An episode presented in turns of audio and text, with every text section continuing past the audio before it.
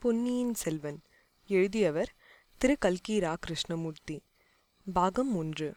புதுவெள்ளம். அத்தியாயம் பன்னிரண்டு. நந்தினி. கொள்ளிடக்கரையில் படகில் ஏற்றி நாம் விட்டுவிட்டு வந்த வந்தியத்தேவன் குழந்தை சோதிடரின் வீட்டுக்கு அச்சமயம் எப்படி வந்து சேர்ந்தான் என்பதை சொல்ல வேண்டுமல்லவா? ஆழ்வார்க்கடியான் படகில் ஏறியதை ஆட்சேபித்த சைவப் பெரியார் படகு நகரத் தொடங்கியதும் வந்தியத்தேவனை பார்த்து தம்பி உனக்காக போனால் போகிறது என்று இவனை ஏறவிட்டேன். ஆனால் ஓடத்தில் இருக்கும் வரையில் இவன் அந்த எட்டெழுத்து பெயரைச் சொல்லவே கூடாது. சொன்னால் இவனை இந்த கொள்ளிடத்தில் பிடித்து தள்ளிவிட சொல்லுவேன். ஓடக்காரர்கள் என்னுடைய ஆட்கள் என்றார். நம்பியடிகளே தங்களுடைய திருச்செவியில் விழுந்ததா? என்று வந்தியத்தேவன் கேட்டான். இவர் ஐந்தெழுத்துப் பெயரைச் சொல்லாதிருந்தால் நானும் எட்டெழுத்து திருநாமத்தை சொல்லவில்லை என்றான் ஆழ்வார்க்கடியான். சாட்சாத் சிவபெருமானுடைய பஞ்சாட்சர திருமந்திரத்தை சொல்லக்கூடாது என்று இவன் யார் தடை செய்வதற்கு? முடியாது முடியாது. கற்றூனை பூட்டி கடலிற் பாய்ச்சினும் நற்றுணையாவது நமச்சிவாயவே என்று சைவப்பெரியார் கம்பீர கர்ஜனை செய்தார். நாடினேன் நாடி நான் கண்டு கொண்டேன் நாராயணா என்னும் நாமம் என்று ஆழ்வார்க்கடியான் உரத்த குரலில் பாடத் தொடங்கினான். சிவ சிவ சிவா என்று சைவர் இரண்டு காதிலும் கைவிரலை வைத்து அடைத்துக் கொண்டார். ஆழ்வார்க்கடியான் பாட்டை நிறுத்தியதும் சைவர் காதில் வைத்திருந்த விரல்களை எடுத்தார் ஆழ்வார்க்கடியான் வந்தியத்தேவனை பார்த்து தம்பி நீயே அந்த வீரசைவரை கொஞ்சம் கேள். இவர் திருமாலின் பெயரை கேட்பதற்கே இவ்வளவு கஷ்டப்படுகிறாரே. ஸ்ரீரங்கத்தில் பள்ளி கொண்டிருக்கும் பெருமாளின் பாத கமலங்களை அலம்பிவிட்டுத்தான் இந்த கொள்ளிட நதி கீழே வருகிறது. பெருமாளின் பாதம் பட்ட தீர்த்தம் புண்ணிய தீர்த்தம் என்றுதானே சிவபெருமான் திருவானைக்காவலில் அந்த தண்ணீரிலேயே மூழ்கி தவம் செய்கிறார்? என்று சொல்வதற்குள்ளே சைவப்பெரியார் மிக வெகுண்டு ஆழ்வார்க்கடியான் மீது பாய்ந்தார். படகில் ஓரத்தில் இரண்டு பேரும் கை கலக்கவே படகு கவிழ்ந்துவிடும் போல் இருந்தது. ஓடக்காரர்களும் வந்தியத்தேவனும் குறுக்கிட்டு அவர்களை விலக்கினார்கள் பக்த சிரோமணிகளே நீங்கள் இருவரும் இந்த கொள்ளிட வெள்ளத்திலே விழுந்து நேரே மூச்சத்துக்குப் போக ஆசைப்படுவதாக தோன்றுகிறது. ஆனால் எனக்கு இன்னும் இந்த உலகத்தில் செய்ய வேண்டிய காரியங்கள் மிச்சமிருக்கின்றன என்றான் வந்தியத்தேவன். ஓடக்காரர்களில் ஒருவன் கொள்ளிடத்தில் விழுந்தால் மூச்சத்துக்கு போவது நிச்சயமோ என்னமோ தெரியாது. ஆனால் முதலையின் வயிற்றுக்குள் நிச்சயமாகப் போகலாம். அதோ பாருங்கள் என்றான். அவன் சுட்டிக்காட்டிய இடத்தில் முதலை ஒன்று பயங்கரமாக வாயை திறந்து கொண்டு காணப்பட்டது. எனக்கு முதலையை பற்றி சிறிதும் அச்சமில்லை. கஜேந்திரனை ரட்சித்த ஆதிமூலமான நாராயணமூர்த்தி எங்கே போய்விட்டார்? என்றான் ஆழ்வார்க்கடியான். எங்கே போய்விட்டாரோ? பிருந்தாவனத்து கோபிகா ஸ்திரீகளின் சேலை தலைப்பில் ஒருவேளை ஒளிந்து கொண்டிருப்பார் என்றார் சைவர். அல்லது பத்மாசுரனுக்கு வரங்கொடுத்துவிட்டு அலறி புடைத்து கொண்டு ஓடியது போல் சிவனுக்கு இன்னொரு சங்கடம் ஏற்பட்டிருக்கலாம். அந்த சங்கடத்திலிருந்து சிவனை காப்பாற்றுவதற்காக திருமால் போயிருக்கலாம் என்றான் நம்பி. திரிபுர சம்ஹாரத்தின் போது திருமால் அடைந்த கர்வபங்கம் இந்த வைஷ்ணவனுக்கு ஞாபகமில்லை போல் இருக்கிறது என்றார் சைவப்பெரியார். சுவாமிகளே நீங்கள் எதற்காகத்தான் இப்படி சண்டை போடுகிறீர்களோ தெரியவில்லை. யாருக்கு எந்த தெய்வத்தின் பேரில் பக்தியோ அந்த தெய்வத்தை வழிபடுவதுதானே என்றான் வந்தியத்தேவன். சைவப் பெரியாரும் ஆழ்வார்க்கடியானும் ஏன் அவ்விதம் சண்டையிட்டார்கள்? வீரநாராயணபுரத்தில் ஏன் இதே மாதிரியான வாதப்போர் நடந்தது என்பதை பற்றி வாசகர்களுக்கு இச்சமயத்தில் சொல்லிவிடுவது உசிதமாயிருக்கும். பழந்தமிழ் நாட்டில் ஏறக்குறைய அறுநூறு வருஷ காலம் பௌத்த மதமும் சமண மதமும் செல்வாக்கு பெற்றிருந்தன. இந்தச் செல்வாக்கினால் தமிழகம் பல நலங்களை எய்தியது. சிற்பம் சித்திரம் கவிதை காவியம் முதலிய கலைகள் தழைத்தோங்கின பின்னர் ஆழ்வார்களும் நாயன்மார்களும் தோன்றினார்கள். அமுதொழுகும் தெய்வத்தமிழ் பாசுரங்களை பொழிந்தார்கள். வைஷ்ணவத்தையும் சைவத்தையும் தழைத்தோங்கச் செய்தார்கள். இவர்களுடைய பிரசார முறை மிகச் சக்தி வாய்ந்ததாயிருந்தது சமய பிரச்சாரத்துக்கு சிற்பக்கலையுடன் கூட இசைக்கலையும் பயன்படுத்தி கொண்டார்கள்.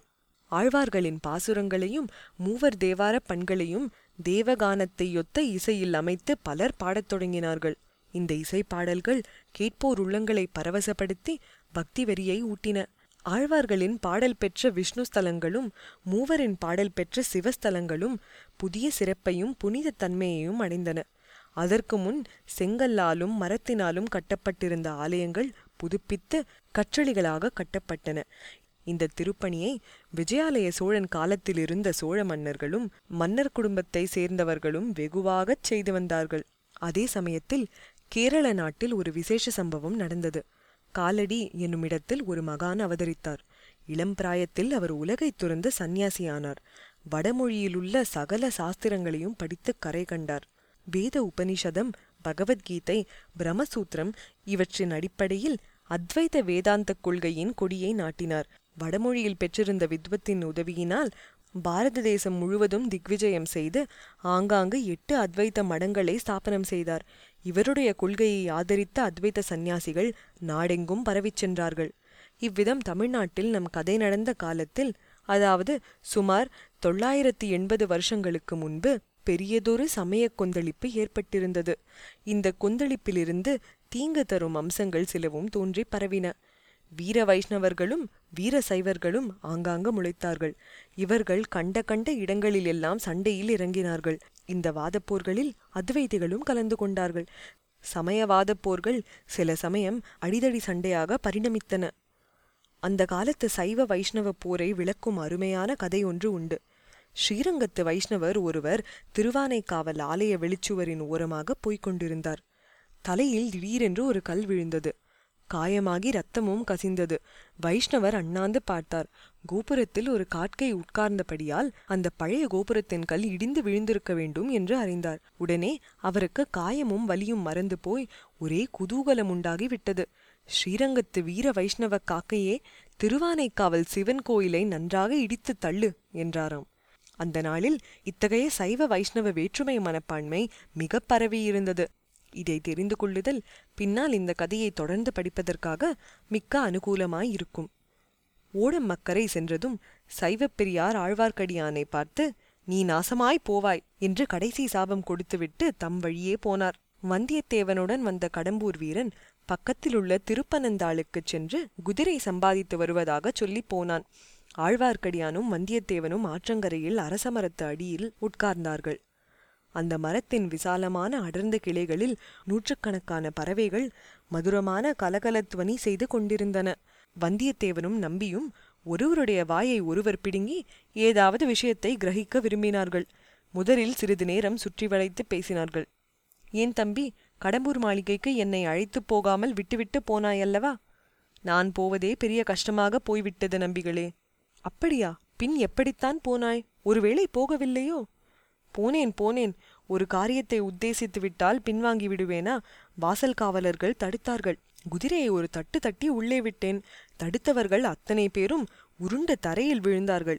பிறகு அவர்கள் எழுந்து வந்து என்னை சூழ்ந்து கொள்வதற்குள் என் நண்பன் கந்தமாறன் ஓடி வந்து என்னை அழைத்துப் போனான். அப்படித்தான் இருக்கும் என்று நான் நினைத்தேன். மிக்க தைரியசாலி நீ. சரி அப்புறம் என்ன நடந்தது? யார் யார் வந்திருந்தார்கள்? எத்தனையோ பிரமுகர்கள் வந்திருந்தார்கள். அவர்களுடைய பெயரெல்லாம் எனக்கு தெரியாது. பழுவேட்டரையர் வந்திருந்தார். அவளுடைய இளம் மனையாளும் வந்திருந்தாள். அப்பப்பா அந்த பெண்ணின் அழகை என்னவென்று சொல்வது? நீ பார்த்தாயா என்ன? ஆமாம் பார்க்காமலா? என் நண்பன் கந்தமாறன் என்னை அந்தப்புறத்துக்கு அழைத்துச் சென்றான். அங்கே பார்த்தேன். அவ்வளவு ஸ்திரீகளிலும் பழுவேட்டரையரின் இளையராணிதான் பிரமாத அழகுடன் விளங்கினாள். மற்ற கருநிறத்து மங்கையர்க்கு நடுவில் அந்த ராணியின் முகம் பூரண சந்திரனைப் போல் பொலிந்தது. அரம்பை ஊர்வசி திலோத்தமை இந்திராணி சந்திராணி எல்லோரும் அவளுக்கு அப்புறந்தான் அடே அப்பா ஒரேடியாக வர்ணிக்கிறாயே பிறகு என்ன நடந்தது? குருவை கூத்து நடந்ததா? நடந்தது மிகவும் நன்றாயிருந்தது.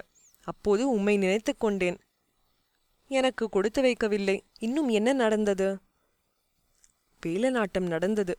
தேவராளனும் தேவராட்டியும் மேடைக்கு வந்து ஆவேசமாக ஆடினார்கள். சன்னதம் வந்ததா? ஏதாவது வாக்குச் சொன்னார்களா? ஆகா நினைத்த காரியம் கைகூடும். மழை பெய்யும் நிலம் விளையும் என்றெல்லாம் சன்னதக்காரன் சொன்னான். அவ்வளவுதானா? இன்னும் ஏதோ ராஜாங்க விஷயமாகச் சொன்னான். நான் அதையொன்றும் கவனிக்கவில்லை. அடாடா இவ்வளவுதானா? கவனித்திருக்க வேண்டும் தம்பி. நீ இளம்பிள்ளை நல்ல வீர பராக்கிரமம் உடையவனாய் தோன்றுகிறது. ராஜாங்க விஷயங்களைப் பற்றி எங்கேயாவது யாராவது பேசினால் காதில் கேட்டு வைத்துக் கொள்ள வேண்டும். நீர் சொல்வது உண்மை. எனக்கு கூட இன்று காலையில் அப்படித்தான் தோன்றியது. காலையில் தோன்றுவானேன்? காலையில் கந்தமாறனும் நானும் பேசிக்கொண்டே கொள்ளிடக்கரை வரையில் வந்தோம். ராத்திரி நான் படுத்து தூங்கிய பிறகு கடம்பூர் மாளிகைக்கு வந்திருந்த விருந்தாளிகள் கூட்டம் போட்டு ஏதேதோ ராஜாங்க விஷயமாக பேசினார்களாம். என்ன பேசினார்களாம்? அது எனக்கு தெரியாது. கந்தமாறன் ஏடாகூடமாகச் சொன்னானே தவிர தெளிவாகச் சொல்லவில்லை. ஏதோ ஒரு காரியம் சீக்கிரம் நடக்கப் போகிறது அப்போது சொல்கிறேன் என்றான். அவன் பேச்சே மர்மமாயிருந்தது. ஏன் சுவாமிகளே உங்களுக்கு ஏதாவது தெரியுமா? எதை பற்றி? நாடு நகரமெல்லாம் ஏதேதோ பேசிக் கொள்கிறார்களே வானத்தில் வால் நட்சத்திரம் காணப்படுகிறது. ராஜாங்கத்துக்கு ஏதோ ஆபத்து இருக்கிறது. சோழ சிம்மாசனத்தில் மாறுதல் ஏற்படும். அப்படி இப்படி என்றெல்லாம் பேசிக்கொள்கிறார்கள். தொண்டை மண்டலம் வரையில் இந்த பேச்சு எட்டியிருக்கிறது. இன்னும் யார் யாரோ பெரிய கைகள் சேர்ந்து அடிக்கடி கூடி அடுத்த பட்டத்துக்கு யார் என்று யோசித்து வருகிறார்களாம். உங்களுக்கு என்ன தோன்றுகிறது? அடுத்த பட்டத்துக்கு யார் வரக்கூடும்? எனக்கு அதெல்லாம் தெரியாது தம்பி. ராஜாங்க காரியங்களுக்கும் எனக்கும் என்ன சம்பந்தம்? நான் வைஷ்ணவன். ஆழ்வார்களின் அடியார்க்கு அடியான். எனக்கு தெரிந்த பாசுரங்களை பாடிக்கொண்டு ஊர் ஊராய் திரிகிறவன். இவ்வாறு ஆழ்வார்க்கடியான் கூறி திருக்கண்டேன் பொன்மணி கண்டேன் என்று பாடத் தொடங்கவும் வந்தியத்தேவன் குறுக்கிட்டு உமக்கு புண்ணியமாய் போகட்டும் நிறுத்தும் என்றான். அடடா தெய்வத்தமிழ் பாசுரத்தை நிறுத்தச் சொல்கிறாயே. ஆழ்வார்க்கடியான் நம்பிகளே எனக்கு ஒரு சந்தேகம் உதிக்கிறது அதை சொல்லட்டுமா? நன்றாய் சொல்லு. தடியை தூக்கி கொண்டு அடிக்க வரமாட்டீரே. உன்னையா உன்னை அடிக்க என்னால் முடியுமா? உம்முடைய வைஷ்ணவம் பக்தி ஊர்தவ புண்டரம் பாசுரப் பாடல் எல்லாம் வெறும் வேஷம் என்று சந்தேகிக்கிறேன். ஐயையோ! இது என்ன பேச்சு? அபச்சாரம் அபச்சாரம். அபச்சாரமும் இல்லை உபச்சாரமும் இல்லை. உம்முடைய பெண்ணாசையை மறைப்பதற்காக இந்த மாதிரி வேஷம் போடுகிறீர். உம்மை போல் இன்னும் சிலரையும் நான் பார்த்திருக்கிறேன். பெண்ணாசை பித்து பிடித்து அலைகிறவர்கள். அப்படி என்னத்தான் பெண்களிடம் காண்கிறீர்களோ? அதுதான் எனக்கு தெரியவில்லை. எனக்கு எந்த பெண்ணை பார்த்தாலும் வெறுப்பாகவே இருக்கிறது. தம்பி பெண் பித்து பிடித்து அலைகிறவர்கள் சிலர் உண்டு ஆனால் அவர்களோடு என்னை சேர்க்காதே. நான் வேஷதாரி அல்ல. நீ அவ்விதம் சந்தேகிப்பது ரொம்ப தவறு. அப்படியானால் பல்லக்கில் வந்த அந்த பெண்ணிடம் ஓலை கொடுக்கும்படி என்னை ஏன் கேட்டீர்? அதிலும் இன்னொரு மனுஷன் மனம் புரிந்து கொண்ட பெண்ணிடம் மனதை செலுத்தலாமா? நீர் கடம்பூர் மாளிகைக்கு வரவேண்டும் என்று சொன்னதும் அவளை பார்ப்பதற்குத்தானே? இல்லை என்று சொல்ல வேண்டாம். இல்லை என்று சொல்லவில்லை. ஆனால் அதற்கு நீ கூறிய காரணம் தவறு. வேறு தகுந்த காரணம் இருக்கிறது. அது பெரிய கதை. குதிரை இன்னும் வரக்கானோம் அந்த கதையைத்தான் சொல்லுங்களேன் கேட்கலாம். கதை என்றால் கற்பனை கதை அல்ல உண்மையாக நடந்த கதை அதிசய வரலாறு கேட்டால் திகைத்துப் போவாய் அவசியம் சொல்லத்தான் வேண்டுமா? இஷ்டமிருந்தால் சொல்லுங்கள். ஆம் சொல்லுகிறேன். கொஞ்சம் எனக்கு அவசரமாய் போக வேண்டும் இருந்தாலும் சொல்லிவிட்டு போகிறேன். மறுபடியும் உன்னிடம் ஏதாவது உதவி கோரும்படி இருந்தாலும் இருக்கும். அப்போது தட்டாமல் செய்வாய் அல்லவா? நியாயமாயிருந்தால் செய்வேன். உங்களுக்கு இஷ்டமில்லாவிட்டால் ஒன்றும் சொல்ல வேண்டாம். இல்லை இல்லை உன்னிடம் கட்டாயம் சொல்லியே தீர வேண்டும். அந்த ரணியாசுரன் பழுவேட்டரையரின் இளம் மனைவி இருக்கிறாளே நான் ஓலை கொண்டு போகச் சொன்னேனே அவள் பெயர் நந்தினி. அவளுடைய கதையை நீ கேட்டால் ஆச்சரியப்பட்டு போவாய். உலகில் இப்படியும் அக்கிரமம் உண்டா என்று பொங்குவாய். இந்த முன்னுரையுடன் ஆழ்வார்க்கடியான் நந்தினியைப் பற்றி கதையை ஆரம்பித்தான். ஆழ்வார்க்கடியான் பாண்டிய நாட்டில் வைகை நதிக்கரையில் ஒரு கிராமத்தில் பிறந்தவன். அவனுடைய குடும்பத்தார் பரமபக்தர்களான வைஷ்ணவர்கள். அவனுடைய தந்தை ஒரு நாள் நதிக்கரையில் உள்ள நந்தவனத்துக்கு போனார். அங்கே ஒரு பெண் குழந்தை அனாதையாக கிடப்பதை கண்டார். குழந்தையை எடுத்துக்கொண்டு வீட்டுக்கு வந்தார். குழந்தை களையாகவும் அழகாகவும் இருந்தபடியால் குடும்பத்தார் அன்புடன் போற்றிக் காப்பாற்றினார்கள். நந்தவனத்தில் அகப்பட்டபடியால் நந்தினி என்று குழந்தைக்கு பெயரிட்டார்கள். ஆழ்வார்க்கடியான் அப்பெண்ணை தன் தங்கை என்று கருதி பாராட்டி வந்தான். நந்தினிக்கு பிராயம் வளர்ந்து வந்தது போல் பெருமாளிடமும் பக்தியும் வளர்ந்து வந்தது.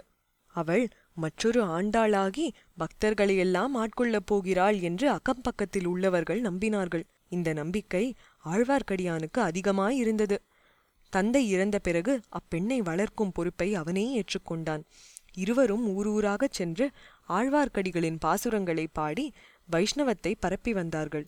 நந்தினி துளசி மாலை அணிந்து பக்தி பரவசத்துடன் பாசுரம் பாடியதை கேட்டவர்கள் மதிமயங்கிப் போனார்கள். ஒரு சமயம் ஆழ்வார்க்கடியான் திருவேங்கடத்துக்கு யாத்திரை சென்றான்.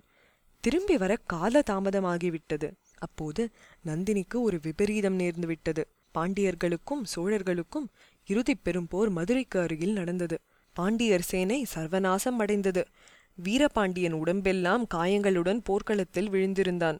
அவனுடைய அந்தரங்க ஊழியர்கள் சிலர் அவனை கண்டுபிடித்து எடுத்து உயிர் தப்புவிக்க முயன்றார்கள்.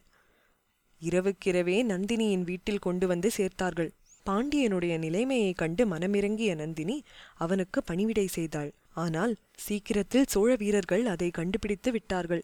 நந்தினியின் வீட்டை சூழ்ந்து கொண்டு உட்புகுந்து வீரபாண்டியனை கொன்றார்கள். நந்தினியின் அழகைக் கண்டு மோகித்து பழுவேட்டரையர் அவளை சிறைப்பிடித்துக் கொண்டு போய்விட்டார். இது மூன்று வருஷத்துக்கு முன்னால் நடந்தது. பிறகு ஆழ்வார்க்கடியான் நந்தினியை பார்க்கவே முடியவில்லை. அன்று முதல் ஒரு தடவை ஏனும் நந்தினியை தனியே சந்தித்து பேசவும் அவள் விரும்பினால் அவளை விடுதலை செய்து கொண்டு போகவும் ஆழ்வார்க்கடியான் முயன்று கொண்டிருக்கிறான். இதுவரையில் அம்முயற்சியில் வெற்றி பெறவில்லை. இந்த வரலாற்றை கேட்ட வந்தியத்தேவனுடைய உள்ளம் முருகிவிட்டது. கடம்பூர் மாளிகையின் பல்லக்கில் இருந்தது நந்தினி இல்லை என்றும் இளவரசன் மதுராந்தகன் என்றும் ஆழ்வார்க்கடியானிடம் சொல்லிவிடலாமா என்று ஒரு கணம் யோசித்தான். பிறகு ஏதோ ஒன்று மனத்தில் தடை செய்தது. ஒருவேளை இந்த கதை முழுதும் ஆழ்வார்க்கடியானின் கற்பனையோ என்று தோன்றியது. ஆகையால் கடம்பூர் மாளிகையில் தான் அறிந்து கொண்ட ரகசியத்தை சொல்லவில்லை. அப்போது சற்று தூரத்தில் கடம்பூர் வீரன் குதிரையுடன் வந்து கொண்டிருந்தான். தம்பி எனக்கு நீ உதவி செய்வாயா? என்று ஆழ்வார்க்கடியான் கேட்டான். நான் என்ன உதவி செய்ய முடியும்? பழுவேட்டரையர் இந்த சோழ பேரரசையே ஆட்டுவிக்கும் ஆற்றல் உடையவர். நானோ ஒரு செல்வாக்கும் இல்லாத தன்னந்தனி ஆள் என்னால் என்ன செய்ய முடியும்? என்று வந்தியத்தேவன் ஜாக்கிரதையாகவே பேசினான். பிறகு நம்பிகளே ராஜாங்க காரியங்களைப் பற்றி உமக்கு ஒன்றுமே தெரியாது என்றா சொல்கிறீர்கள். சுந்தர சோழ மகாராஜாவுக்கு ஏதாவது நேர்ந்துவிட்டால் அடுத்த பட்டத்துக்கு உரியவர் யார் என்று உம்மால் சொல்ல முடியாதா? என்றான்.